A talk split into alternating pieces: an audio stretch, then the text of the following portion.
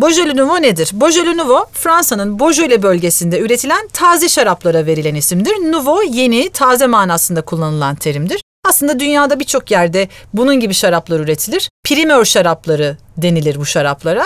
Her yıl Kasım ayının 3. perşembesi piyasaya çıkar. Hemen o yılın hasatından. Örneğin şimdi 2018 yılındayız. 2018 yılında Ekim ayında hasat edilen üzümlerden 2018'de Kasım'ın 3. perşembesinde 2018 Beaujolais Nouveau'su piyasaya çıkacak. Bunlar oldukça kısa ömürlü şaraplardır. 6 aydan sonra yavaş yavaş düşmeye başlarlar. Farklı bir e, yapım yöntemiyle karbonik maserasyon olarak adlandırılan bir yapım yöntemiyle üretilirler. Dolayısıyla dediğimiz gibi çok uzun ömürlü değil, hemen taze taze tüketilmesi gereken şaraplardır.